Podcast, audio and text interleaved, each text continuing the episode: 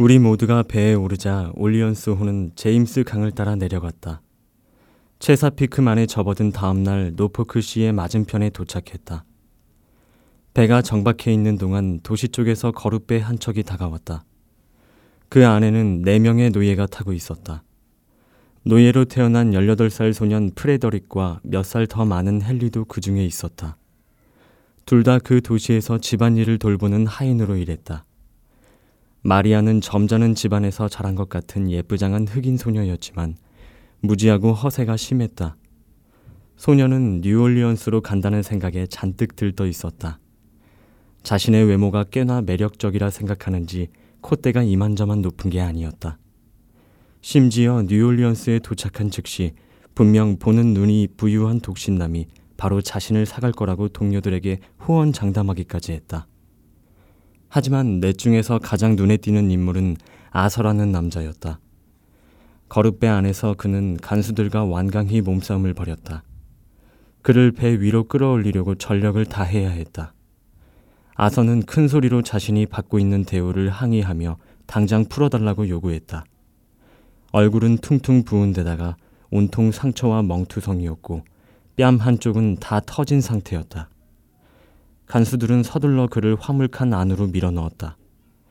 나는 그가 몸부림을 치며 부르짖는 통에 그의 사정을 대략적으로 들었다. 후에 좀 더 자세한 이야기를 들은 바에 따르면 그의 사정은 이랬다. 아서는 오랫동안 노포크시에 살았고 자유인이었다. 그곳에 가족이 있었으며 직업은 석공이었다. 하루는 늦게까지 일을 하고 밤늦게 도시 외곽의 집으로 돌아가는 길에 인적이 드문 거리에서 웬 일당에게 공격을 받았다. 그는 힘이 다할 때까지 맞서 싸웠다. 하지만 결국 그 일당에게 제압당하고 말았고 그 일당은 그에게 재갈을 물리고 밧줄에 묶고 의식을 잃을 때까지 구타했다. 사나흘 동안 일당은 그를 노포크 노예 수용소에 가두어 두었다. 남부의 도시에는 노예 수용소가 아주 흔한 모양이다. 그날 밤 그는 바깥으로 끌려 나와 거룻배에 태워졌고 강 위에서 우리가 도착하길 기다렸다. 하지만 결국에는 그 역시 침묵하게 되었다. 울적하게 입을 다물고 혼자만의 생각에 빠져들었다. 이 남자의 결연한 얼굴에는 절망이 깃들어 있었다. 노포크를 떠난 후로 손목에 차고 있던 족쇄는 풀렸고 낮 동안에는 가판에 나와 있어도 좋다는 허락을 받았다. 선장은 로버트를 웨이터로 골랐고 나는 요리 감독과 음식과 물을 나르는 일을 맡았다. 내 보조는 세 명이었는데 짐과 쿠피 그리고 제니였다. 제니가 맡은 일은 커피를 준비하는 것이었는데 그 커피란 주전자에 볶은 옥수수 가루를 물을 넣고 끓여 당밀로 달게 한 것이었다. 짐과 쿠피는 옥수수빵과 베이컨을 구웠다. 나는 통 위에 넓은 판자를 올려놓은 탁자 옆에 서서 고기와 딱딱한 옥수수빵을 한 점씩 썰어 건네고 제니가 끓여온 커피 주전자에서 커피를 한 잔씩 따라 주었다. 접시 따윈 없었고 검은 손가락이 칼과 포크를 대신했다. 짐과 쿠피는 조용히 맡은 일에만 전념했는데 보조 주방장이라는 지위에 좀 우쭐해 있었고 막중한 책임을 맡았다고 느낀 것이 분명했다. 나는 승무원이라 불렸는데 이 호칭은 선장이 붙여주었다. 노예들은 10시와 5시 하루에 두 번 식사를 했고 언제나 위에서 설명한 것과 같은 방식으로 같은 종류와 같은 양의 음식을 먹었다. 밤이면 화물칸에 갇혔고 문은 단단히 잠겼다. 육지가 시야에서 사라지기가 무섭게 격렬한 폭풍 우에 갇히고 말았다. 이러다가 가라앉는 게 아닌가 싶을 정도로 배는 심하게 일렁거렸다. 몇몇은 뱃멀미에 시달렸고 또 몇몇은 무릎을 꿇고 기도를 했으며 또 몇몇은 공포에 휩싸여 서로를 꼭 끌어안았다. 뱃멀미 때문에 우리가 감금된 곳은 혐오스럽고 구역질나는 곳이 되어버렸다. 차라리 그날 우리를 연민한 바다가 우리를 냉혹한 자들의 소나귀에서 낚아채 주었다면 우리 대부분은 차라리 행복했으리라. 수백만 번의 채찍질의 고통과 결국에 이어질 비참한 죽음을 피할 수 있었으리라. 랜들과 어린 에이미가 바다 괴물의 입속으로 가라앉는 것이 무조건적인 고통의 삶으로 끌려 들어가는 것보다 더 나았으리라. 폭풍이 잦아든 지 사흘째 되던 날, 나침반 혹은 바다의 구멍이라 불리는 바하마 뱅크가 시야에 들어왔다. 바람 한 점 불지 않았고 만의 물은 마치 석회수처럼 새하였다. 순서대로 일어난 일을 이야기하다 보니 이제 떠올릴 때마다 후회가 밀려오는 사건을 이야기할 차례가 왔다. 나는 노예라는 속박에서 벗어날 수 있게 해주시고 자비로운 개입으로 내 손에 그분의 창조물들의 피를 묻히지 않게 해주신 하느님께 감사했다. 한 번도 그런 상황에 처해보지 않은 자들이 내게 가혹한 평가를 내리지 않게 해주신 것을 사슬에 묶여 매질을 당해보지 않은 자는 나와 같은 상황에 처해보지 않은 자는 집과 가족에게서 떨어져 속박의 땅에 갇혀보지 않은 자는 아무리 자유를 얻기 위해서라지만 어떻게 그런 생각을 할 수 있냐는 말을 감히 하지 말아야 할 것이다. 그때 나의 행동을 하느님과 사람들이 어디까지 이해해 줄지 이제와 생각해 본들 무슨 소용이 있을까? 그저 심각한 결과를 초래했을 일을 실행에 옮기지 않은 것이 다행스러울 따름이다. 폭풍이 잦아든 첫날 저녁 때쯤 아서와 나는 뱃머리의 권양기 위에 앉았다. 우리를 기다리는 운명에 대해 이야기를 나누며 우리의 불행을 함께 슬퍼했다.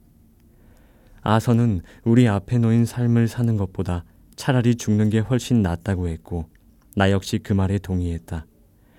한참 동안 우리는 아이들과 과거의 삶, 탈출할 가능성에 대해 이야기했다. 그러다가 우리 둘 중 하나가 배를 탈취하자는 제안을 하기에 이르렀다. 배를 탈취하는데 성공할 경우 뉴욕 항까지 갈 수 있는지에 대해서도 의논했다. 나는 나침반 사용법 따윈 몰랐다. 다만 위험한 모험을 감행한다는 생각에 들떠 있었다.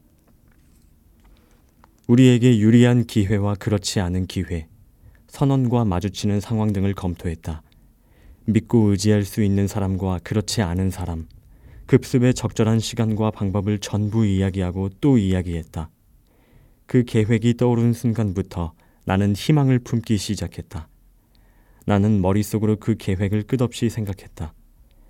난관이 하나씩 떠오를 때마다 그 난관을 극복할 방법을 찾아내며 성급한 자만심에 빠졌다.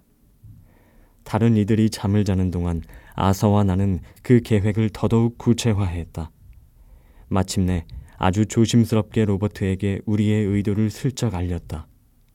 로버트는 선뜻 그 계획을 반기며 열성적으로 우리의 음모에 참가했다. 그 외에는 우리가 감히 신뢰하고 계획을 털어놓을 만한 노예는 없었다. 두려움과 무지 속에서 살아온 그들은 자신들이 그 특유의 노예 근성으로 백인에게 얼마나 비굴하게 구는지 알지 못했다. 그런 그들에게 그렇게 과감한 비밀을 털어놓는다는 것은 위험한 일이었고, 마침내 우리 셋은 그 무시무시한 계획을 떠맡기로 결심했다. 좀 전에도 말했듯이 밤이면 우리들은 전부 화물칸에 갇혔고 문은 빗장이 걸려 잠겼다. 가장 큰 문제는 어떻게 갑판으로 나가냐 하는 점이었다. 나는 뱃머리에 작은 보트 한 척이 뒤집혀 있는 것을 본 적이 있었다. 문득 그 아래에 숨을 수도 있겠다는 생각이 떠올랐다. 밤이면 화물칸 안에 우리를 서둘러 밀어 넣으니 무리에서 한두 명쯤 빠져도 눈치채지 못할 것 같았다. 실현 가능성을 확인해 보기 위해 내가 실험을 해보기로 했다. 다음 날 저녁, 저녁 식사를 마친 후 나는 기회를 노리다가 재빨리 그 보트 아래에 몸을 숨겼다. 가판에 바짝 엎드리자 주변 정황이 훤히 보였는데 아무도 내가 사라진 걸 눈치채지 못했다. 아침이 되어 일행이 다시 갑판 위로 나오자 숨어 있던 곳에서 슬쩍 나와 무리에 끼어들었다. 결과는 아주 만족스러웠다. 선장과 항해사는 갑판 앞쪽의 선실에서 잠을 잤다. 웨이터 노릇을 하며 자주 그 구역을 드나들었던 로버트를 통해 선장과 항해사가 있는 선실의 정확한 위치를 확인했다. 로버트는 또한 선실의 탁자 위에 항상 권총 두 자루와 날이 휜 단검 한 자루가 놓여 있다는 사실도 알려주었다. 요리사는 가판의 주방에서 잠을 잤는데 주방이라고 하긴 못한 게 필요시에 편리하게 이동할 수 있는 바퀴 달린 수레였다. 여섯 명밖에 되지 않는 선원들은 갑판 앞쪽이나 사구장치 사이의 해먹에서 잠을 잤다. 마침내 모든 준비가 끝났다. 아서와 나는 소리 없이 몰래 선장의 선실로 숨어들어 권총 두 자루와 단검을 챙겨 가능한 빠르게 선장과 항해사를 해치우기로 했다. 로버트는 곤봉을 들고 선실로 이어지는 가판의 문 앞을 지키다. 만약 선원들이 나타날 경우 우리가 나타나 도울 때까지 막아서기로 했다. 그 후로는 상황을 봐서 대처하기로 했다. 저항을 예방하기 위해서는 단번에 공격을 감행해 성공해야 했고 화물칸의 빗장은 그대로 걸어두어야 했다. 빗장을 열었다가는 노예들이 가판으로 쏟아져 나올 테고 정신없이 북적거리고 혼란한 상황에서 자유를 되찾기는커녕 외려 목숨을 잃을 수도 있을 테니 말이다. 배를 탈취하는 데 성공한다면 내가 이 지역의 지리는 잘 모르지만 선장 노릇을 맡아 북쪽으로 배를 몰기로 했다.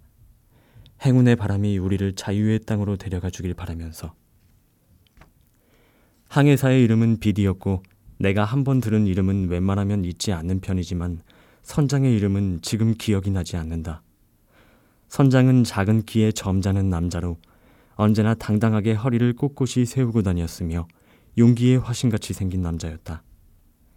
만약 그 선장이 아직 살아있다면 이 글을 읽고 그의 항해 일지에는 적혀 있지 않은 1841년 리치몬드에서 뉴올리언스로 향하던 그 화물선의 여정에 관한 새로운 사실을 알게 될지도 모르겠다.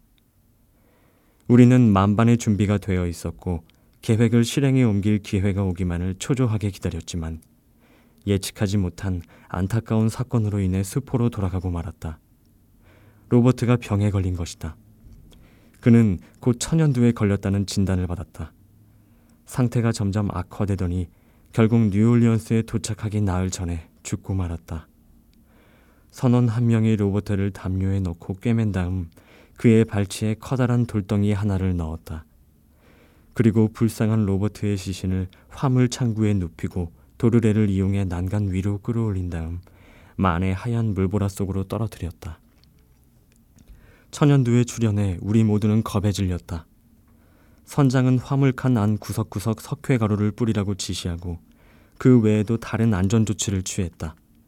하지만 나는 로버트의 죽음과 전염병으로 인해 무거운 슬픔에 짓눌렸고 깊은 절망에 잠긴 채 거대한 물줄기만 멍하니 내다보았다. 로버트를 보내고 하루 이틀이 지난 저녁, 선실 근처의 화물 창구에 기대어 수심에 잠겨 있는데 선원 한 명이 상냥한 목소리로 왜 그렇게 기운이 없냐고 물어왔다. 그 선원의 목소리와 태도에 마음을 놓은 나는 내가 자유인이고 납치되었기 때문이라고 털어놓았다. 그러자 그런 경우라면 누구라도 상심할 거라고 맞장구를 치며 계속해서 내 사정을 캐물었다. 그 선원은 내 사연에 큰 관심을 보이며 선원 특유의 무뚝뚝한 말투로 배가 두둥강이 나는 한이 있어도 나를 돕겠다고 맹세했다. 나는 친구에게 편지를 쓸 수 있도록 펜과 잉크, 종이를 구해달라고 부탁했다. 그는 그러겠다고 약속했다. 하지만 어떻게 들키지 않고 편지를 쓸 수 있을지가 문제였다. 그 선원의 일과가 끝나고 다른 선원들이 잠자는 동안 선실에 갈 수만 있다면 편지를 쓸 수 있을 텐데. 계속해서 그 작은 보트가 떠올랐다. 그 선원은 우리가 미시시피 강의 입구에 위치한 볼리지에서 그리 멀리 떨어져 있지 않으며 빨리 편지를 쓰지 않으면 기회를 놓칠 거라고 했다. 따라서 약속을 정한 다음 나는 다음 날 밤 다시 한번 보트 아래에 몰래 숨어들었다. 그의 일과는 자정에 끝났다. 나는 선실로 들어가는 그를 보며 한 시간 뒤쯤 그의 뒤를 따라갔다. 그는 탁자 앞에 앉아 꾸벅거리며 졸고 있었고 탁자 위에는 창백한 불빛이 깜빡였으며 펜 하나와 종이도 있었다. 내가 안으로 들어서자 그가 잠에서 깨어 나를 옆자리에 앉히고는 종이를 가리켰다. 나는 샌디힐의 헨리 비 노섭 앞으로 편지를 썼다. 납치를 당해 뉴올리언스행 올리언스 호에 탔다고 사정을 설명하고 이 여정의 종착지는 알 수 없지만 어떻게 해서든 나를 구출해달라고 부탁했다. 내가 편지를 봉인하고 주소를 적자 매닝은 그 편지를 받아들고는 뉴올리언스 우체국에서 꼭 부치겠다고 약속했다. 나는 서둘러 다시 보트 아래에 숨었고 아침이 되어 노예들이 갑판 위로 나와 어슬렁거릴 때 몰래 기어나가 무리 속에 섞였다. 나의 친구 존 매닝은 본래 영국인으로 갑판에 발을 붙인 선원들 중 가장 고귀하고 마음이 넓은 선원이었다. 그가 사는 곳은 보스턴이었다. 키가 크고 체격이 좋았으며 24살쯤으로 얼굴에는 마마 자국이 좀 있었지만 아주 사람 좋은 인상이었다. 별일 없는 단조로운 일상이 이어지다가 어느덧 뉴올리언스에 도착했다. 배가 부두에 다 들어서기도 전에 해안으로 뛰어내려 서둘러 시내로 향하는 매닝이 보였다. 그는 발걸음을 재촉하면서 자신이 시내에 서둘러 가는 이유를 확인시켜 주듯 의미심장하게 어깨너머로 나를 흘끗 쳐다보았다. 다시 배로 돌아온 그는 내 옆을 가까이 지나가면서 팔꿈치로 툭 치고는 묘한 윙크를 했다. 다 잘 됐어라고 말하듯이. 내가 이후에 알게 된 바에 따르면 그 편지는 샌디힐에 도착했다. 노섭 씨가 올버니를 방문해 슈워드 주지사에게 그 편지를 보여주었지만 내가 있을 법한 장소에 대한 확실한 정보는 전혀 없었기에 기관에서 취할 수 있는 조치가 없다는 답변뿐이었다. 결국 내가 있는 장소를 알아낼 때까지 기다려보기로 기약 없이 미뤄졌다. 부두에 도착한 순간 행복하고 감동적인 장면이 펼쳐졌다. 매닝이 배에서 내려 우체국으로 향하는 순간 두 남자가 다가와 큰 소리로 아서를 불렀다.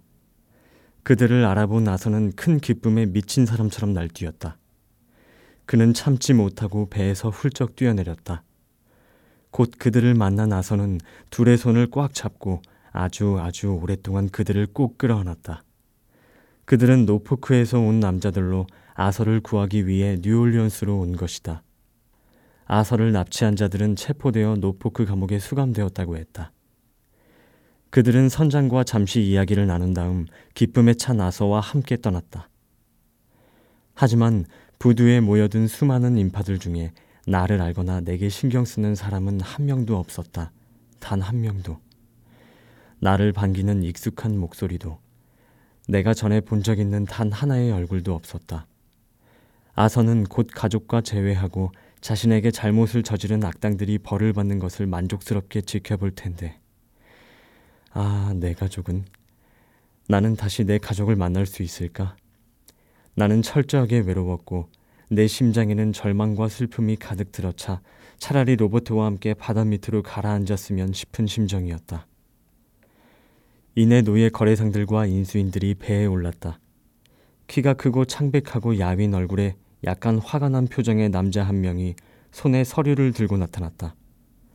버치의 노예물인 나와 엘리자와 아이들, 해리, 리시, 그리고 리치몬드에서 합류한 몇 명이 그에게 인수되었다. 이 신사는 테오필러스 프리먼 씨였다. 그는 서류를 보고 외쳤다. 플랫. 아무도 대답하지 않았다. 그 이름을 몇 번이고 불렀지만 여전히 아무도 대답하지 않았다. 그러자 이번에는 리시의 이름이 불렸고 그 다음엔 엘리자, 해리까지 목록이 끝날 때까지 이름이 불린 사람들은 앞으로 나섰다. 선장, 플랫은 어딨어? 테오필러스 프리먼이 따져 물었다. 선장은 대답하지 못했다. 갑판 위에서 그 이름에 대답한 사람은 아무도 없었기 때문이다. 저 깜둥이는 누가 실었어요? 그가 나를 가리키며 선장에게 물었다. 버치요. 선장이 대답했다. 네 이름은 플랫이군. 인상서와 일치해. 왜 앞으로 나오지 않은 거지? 그가 화난 목소리로 내게 따졌다. 나는 그게 내 이름이 아니며 그런 이름으로 불려본 적은 한 번도 없지만 그렇게 불린다고 해도 괜찮다고 대답했다. 자, 그게 네 이름이야. 앞으로 잊기만 해봐. 아주 그냥. 테오필러스 프리먼 씨는 모욕적인 언동에 있어서는 동업자인 버치에게 조금도 뒤지지 않았다. 배 위에서 나는 승무원이라는 이름으로 통했고 플랫이란 이름으로 불리는 것은 이번이 처음이었다. 그 이름이 바로 버치가 그의 동업자에게 전달한 이름이었다. 배 위에서 나는 한 줄의 쇠사슬에 묶인 채 부두에서 일하는 노예들을 보았다. 우리는 그 노예들 옆을 지나 프리먼의 노예 수용소로 끌려갔다.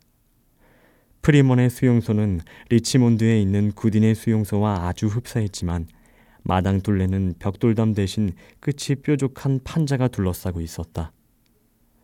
이 수용소에서는 우리 일행을 포함해 적어도 50명이 수용되어 있었다. 마당에 있는 작은 별채 한 곳에 담요를 펴놓고 호출을 받고 나와 식사를 했다. 밤이 되기 전까지는 마당 안을 산보에도 좋으며 밤이 되면 헛간 아래든 다락이든 마당이든 원하던 데서 자도 좋다고 했다. 그날 밤 잠을 이룰 수가 없었다. 여러 가지 생각으로 머릿속이 복잡했다. 내가 정말로 집에서 수천 킬로미터 떨어진 곳에 있는 것일까?